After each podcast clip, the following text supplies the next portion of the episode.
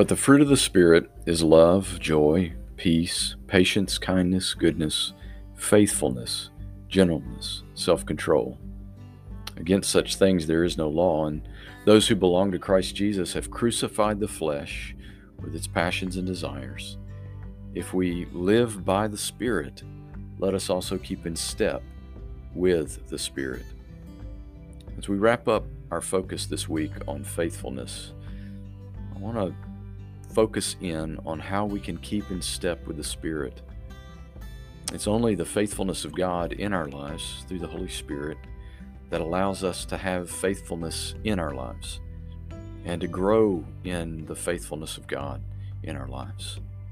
And the final thing that we looked at was on Sunday was was the final truth that God's faithfulness is desired. And and it's not only desired, but because of this gift of his presence with us through his grace, it can be produced in our lives by the Spirit. God's faithfulness can be produced in our lives in the Spirit. And God desires that that would be the case. Remember, we looked at, at Matthew 23, where Jesus was speaking to the scribes and the Pharisees, and his indictment against them included this You tithe mint and dill and cumin, and have neglected the weightier matters of the law justice and mercy and faithfulness. These you ought to have done without neglecting the others. Jesus pointed to something that's really important. You know, we can't approach our faith with a focus on just doing. In other words, looking at our faith as, as checking marks off that will say, okay, I've pleased God in this today. I've, I've read my Bible. I, I spent time in prayer today. I, I'm going to church this Sunday. Check, check, check. God's going to be happy with these things I do.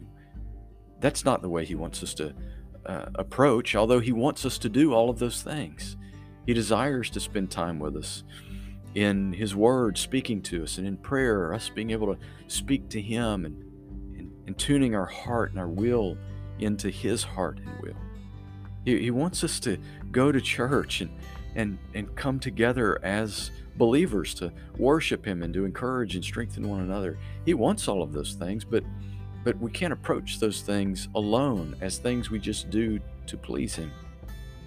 We also on the flip side can't can't fall into the error of saying, "Well, I just I've got to get my heart right. I've got to fix things on the inside of my life and then I'll go do these other things."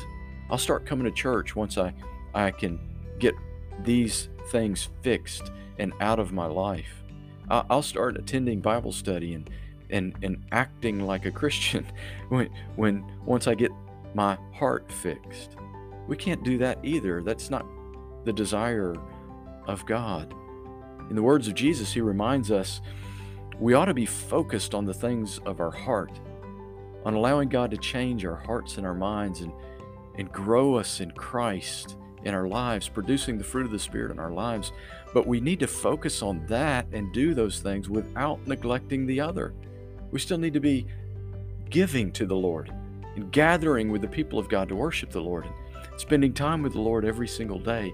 It's both of these things. One without the other isn't complete. Both the focus on the inside of allowing God to crucify the flesh in us with its desires and passions, and to help us walk and live and grow in the Spirit in our lives. That focus is critical, but it's connected to the focus of the outside too, of growing in relationship with other believers, of spending time daily with the Lord, of living our lives growing in our commitment and our walk in His mission and His purpose for our lives, and gathering together with the people of God to praise and to worship Him, and to build up and encourage and strengthen one another. These are connected. So, do a self evaluation today. Is your focus on the inside? Is your focus on the outside? Or is it on both? Remember the words of Jesus you ought to have done these things without neglecting the others. Oh, may God help us.